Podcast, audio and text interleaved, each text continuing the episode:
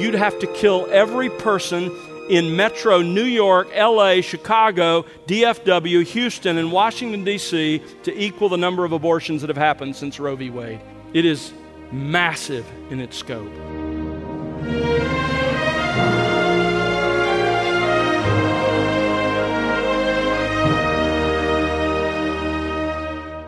Welcome to The Word Unleashed with Tom Pennington.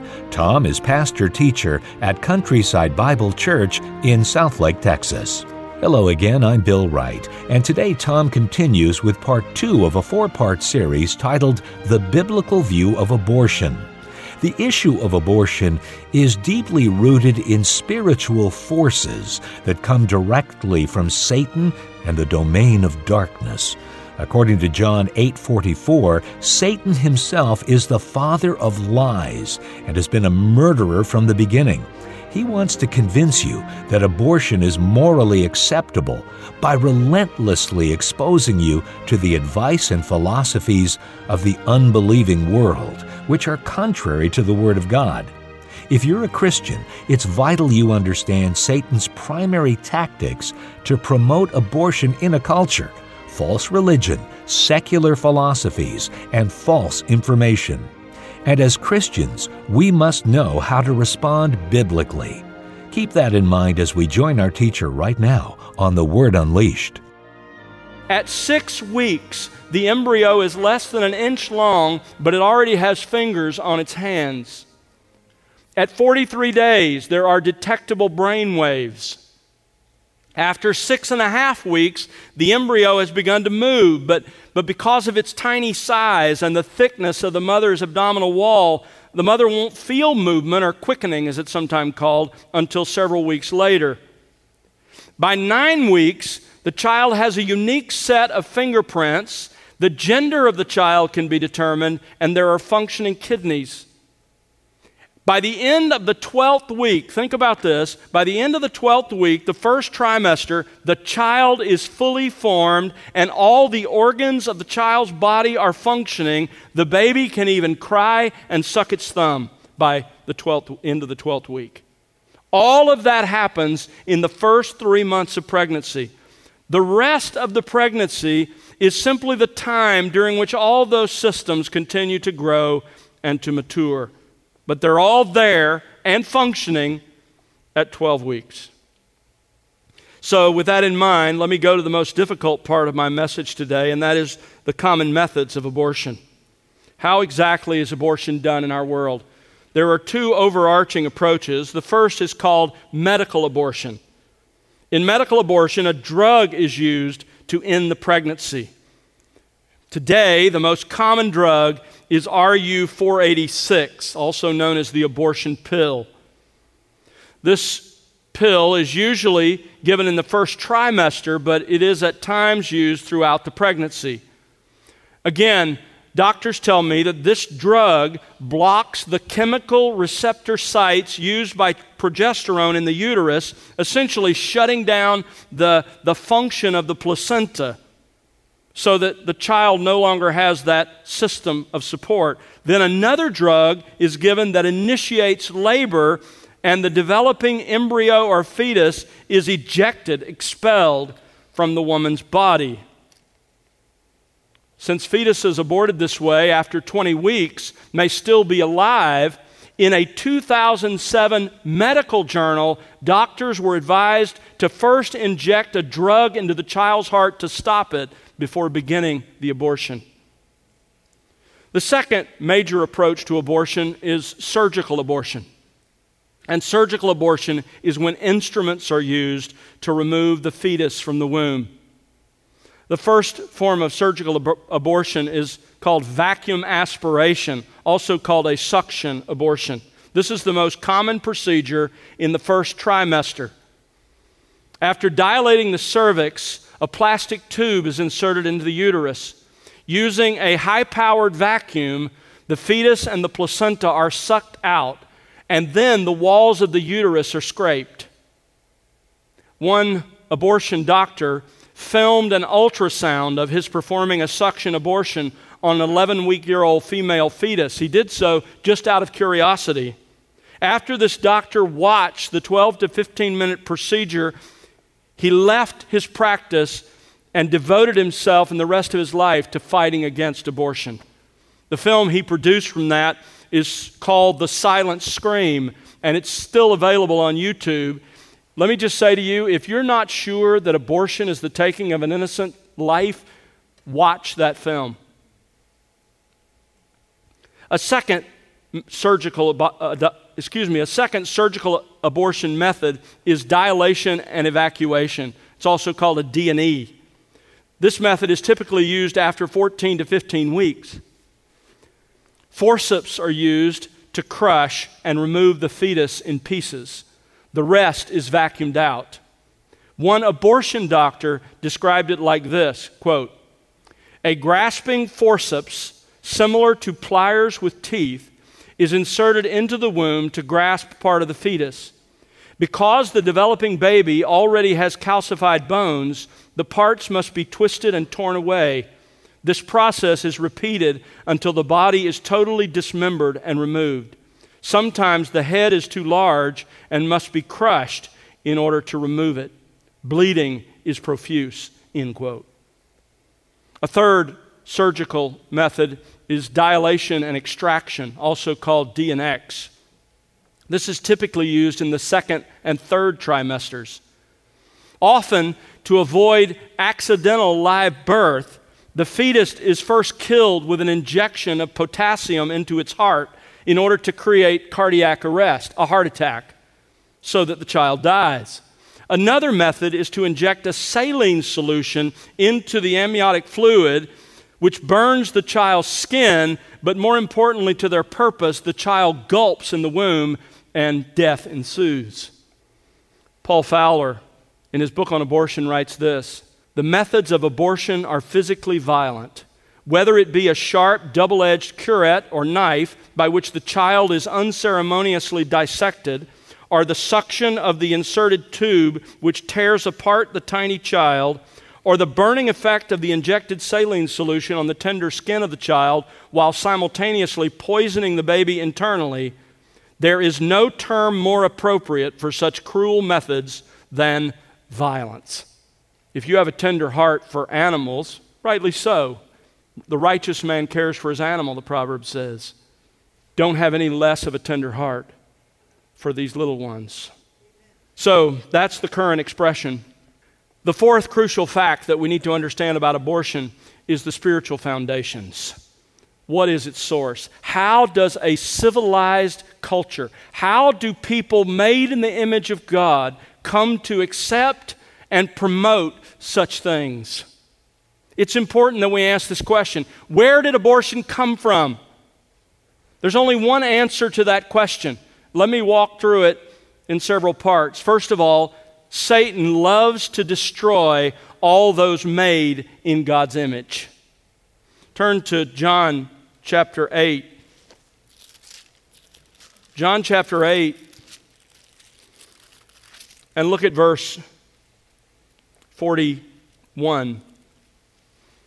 You are doing the deeds of your father, Jesus said to those who hadn't believed in him. They said to him, We were not born of fornication, implying Jesus was, since he didn't have a human father. We have one Father, God. Jesus said to them, If God were your Father, you would love me, for I proceeded forth and have come forth from God. For I have not even come on my own initiative, but he sent me. Why do you not understand what I am saying? It is because you cannot. Dunamai, you don't have the power, you don't have the capacity to hear my word. Why? Verse 44, here it is. You are of your father, the devil.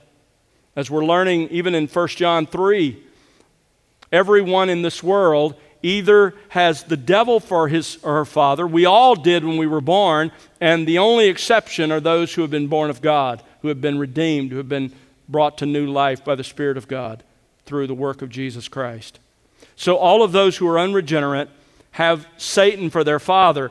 And he goes on to say, and you want to do the desires of your father. You want to be like him. You want to do what he does. And what does he do? He was a murderer from the beginning and he doesn't stand in the truth because there's no truth in him. Whenever he speaks a lie, he speaks from his own nature, for he is a liar and the father of lies. Notice, murdering and lies are tied together. How does Satan most promote murder? How did he promote it in the Garden of Eden? Through lies. Listen, Satan knew exactly what he was doing when he said to Eve, You will not surely die. What did he want? He wanted death. He wanted spiritual and physical death to come into the world. He's a murderer from the beginning, and he is the ultimate source of all wrongful taking of life. He loves to destroy those made in God's image. I've used this illustration before, but if you were to walk into my office over here in the next building and you were to see me with a 8 by 10 photo of my wife and i had it on the wall and, and i was throwing darts at it. And then, and then i took that photo off the wall and i took a pair of scissors and i started cutting it up into tiny little pieces. And, and then i threw those pieces in a trash can on my desk and I, I lit them on fire. You would say tom has a problem with his wife. And rightly so. Why because the way I treat her image says something about the way I think of her. And the same thing is true when it comes to Satan. He can't get to God. God is sovereign over him. He can't do anything to God. And so, in his hatred, he wants to destroy everything made in his image.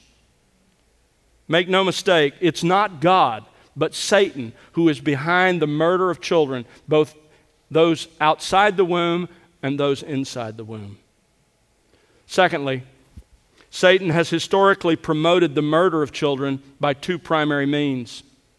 So he's out to destroy all those made in God's image, including children. And he's historically promoted that by two primary means. One of them is not so much today, that's false religion, but it has been true in the past. Jeremiah 19, verses 4 and 5. God says He's bringing judgment on His people. Listen to this because they have forsaken me and have made this an alien place and have burned sacrifice in it to other gods that neither they nor their forefathers nor the kings of Judah have ever known, and because they have filled this place, listen to this, with the blood of the innocent and have built the high places of Baal to burn their sons in the fire as burnt offerings to Baal, a thing which I never commanded, nor spoke of, nor ever did it enter my mind. God says, I would never in, in eternity ask people to do that. And yet, that's what Satan and his demons have initiated religion that calls for the sacrifice of children, throwing them in the fire. And by the way, don't misunderstand people who worshiped in pagan religions and did that, they didn't offer their valuable children. Just like to God, they didn't offer their, their healthy and well animals. They were tempted to offer those that were sick and lame and had problems. It's like, here's your sacrifice, God. It's the same way it happened in pagan religion. It was an excuse to get rid of unwanted children. But that's not so much Satan's approach today. In our day and in most of human history, he's promoted this through secular philosophies. Look at 2 Corinthians. 2 Corinthians chapter 10. 2 Corinthians 10 and verse 3. For though we walk in the flesh, that is, we're human, we, we're human beings, we do not war according to the flesh. We don't use fleshly human weapons. For the weapons of our warfare in the spiritual battle, they're not of the flesh, but they're divinely powerful. Notice this for the destruction of fortresses. What are these fortresses? Well, immediately the people in Corinth would have known what Paul was describing. There was a fortress in Corinth, just south of the city. There was a, a, high hill, and on that hill was a fortress that was built so that if the city of Corinth was attacked, all of the people could flee into that fortress and be safe. Here, he's talking about a spiritual fortress, a spiritual stronghold. He says, We are using powerful weapons, the Word of God, to destroy spiritual strongholds in which people who are unregenerate hold up to defend themselves against the truth. And notice what these fortresses are. We are destroying, here it is, speculations. The Greek word is logismos. It's, it's thoughts, ideas, philosophies. In other words, people in our world, Paul says, are, are held up in ideological fortresses. And he said, we are destroying speculations and every lofty thing raised up against the knowledge of God, and we are taking every thought captive to the obedience of Christ. In Greek thought, those, those fortresses in which they hid from the truth, those fortresses were built by Aristotle and Plato and others. While there was some truth here and there in what they wrote, they wrote and defended abortion and infanticide and many other things contrary to the purposes of God. But the Greek people hid in those fortresses from the truth. So, what philosophies has Satan used to promote abortion in our culture? Well, let me just give you a little list. I don't have time to develop them, but here are several. First of all, Darwinian evolution. If man is only an animal, he has no eternal soul, he's not made in the image of God, he's an accident, he's only an animal, and nature's way is the survival of the fittest, then why can't I, as the fittest, make decisions about what happens to my offspring? Then there's humanism. Humanism said that man is the measure of all things. That introduced moral relativism. There, is, there are no moral absolutes, so let's take a vote. Let's take a survey to decide whether abortion's okay. 60% of Americans think abortion's okay. Well, it's okay. Feminism. The only way a woman can be autonomous and free is to have what they call total reproductive rights, including the right to terminate the pregnancy and the life of that child. And today, one philosophy that's increasingly chanting and being used to champion abortion rights is Marxism. This whole idea that there are the oppressors and there are the oppressed. Men, in this case, we're told, are the oppressors who have oppressed women by requiring them to carry their children to term. And if we're going to be free and equal, then we have a right to, to make this decision. It's our right. So understand, ultimately, abortion traces back to Satan. He was a murderer from the beginning. That enters into the stream of human thought through false religion and secular philosophies. But how does, how does the secular philosophy, the philosophies I just mentioned, how do they connect with people in the real world? That brings us to a, a third part of this sort of spiritual source of all of this. Satan uses the world system to appeal to our lusts and to influence us to accept and practice those philosophies. Satan uses the world system to appeal to our lusts and to influence us to accept and practice those philosophies. We studied 1 John 2, verses 15 and 16. Do not love the world, that is, the, the world system, the, the sort of group think that's in the world we live in, nor the things that are in the world. If anyone loves the world, the love of the Father is not in him. So, what makes up this world system? Well, all that is in the world the lust of the flesh the lust of the eyes, and the boastful pride of life is not from the Father, but is from the world. In other words, here's what happens Satan's created this system to appeal to our fallenness, to appeal to the lust of our flesh, the lust of our eyes, and our pride. And so we read things, we see things, it connects with our sin, our fallenness, and it draws us out to accept that and to do it. And so, in the case of abortion, for example, the world systems or the uh, world system's appeal tends to be things like, and you heard it in the list of reasons the women gave, tends, tends to be things like convenience, ease, financial desires, other relationships having a higher priority, and so forth. And so that's how it works. The world system connects us to those philosophies. But in addition to that, Satan influences us to accept and practice those philosophies through this system. Turn to Psalm 1. Psalm 1, verse 1. How blessed is the man who does not walk in the counsel of the wicked, nor stand in the path of sinners, nor sit in the seat of scoffers.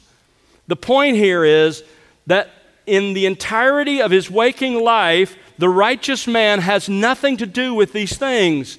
He entirely abandons them. What things? Look at verse 1 again. He does not walk in the counsel of the wicked. The word counsel has to do with advice or how we think. By the counsel of the wicked, the psalmist meant righteous people don't take the advice or the counsel about stuff that people who regularly sin and break God's law give. The righteous do not, as a custom of life, walk in the counsel of those who disregard God's law and set up their own. The righteous totally abandons the advice of the wicked at every level. In other words, don't listen to people who don't know God who talk about these issues. Notice, he does not stand in the path of sinners. We're not to stand, that is, to continue or to remain in the patterns of behavior in which sinners live. We're not to adopt the lifestyle of sinners. So don't listen to their advice and counsel about these things and don't follow their example. And then, thirdly, he abandons the seat of the scoffers. The counsel of the wicked has to do with our thinking, the path of sinners has to do with our behaving, the seat of scoffers has to do with our belonging. The Hebrew word translated scoffer describes those who openly ridicule and defiantly reject God and His laws. The psalmist says we aren't to sit in the seat of scoffers. We aren't to connect ourselves to them, whether officially or socially, in a way that we're one of them, that we belong.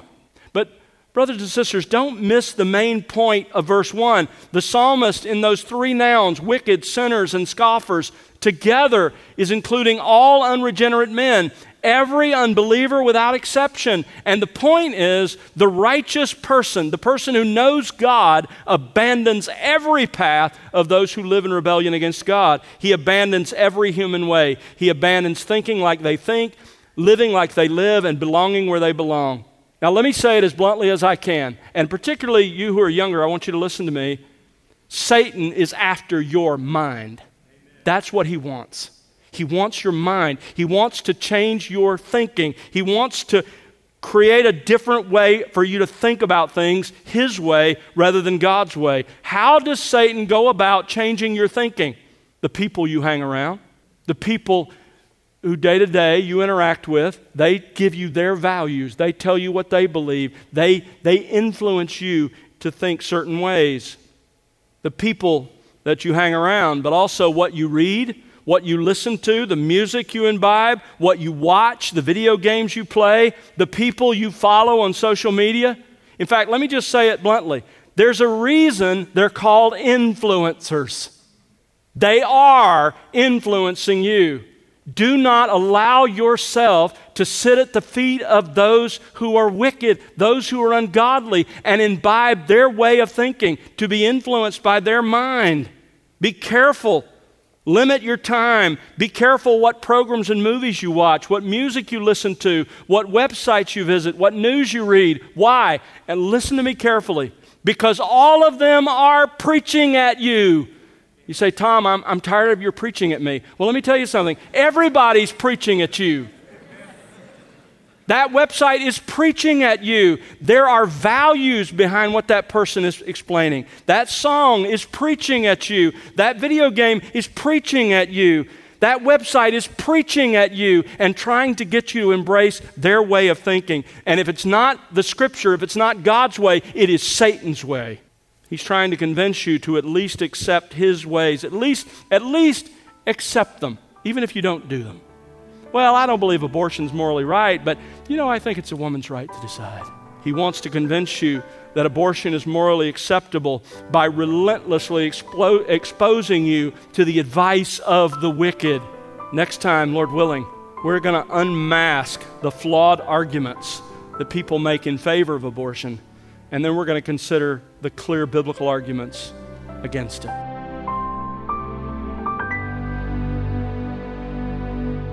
That's Tom Pennington here on The Word Unleashed with part two of his series, The Biblical View of Abortion.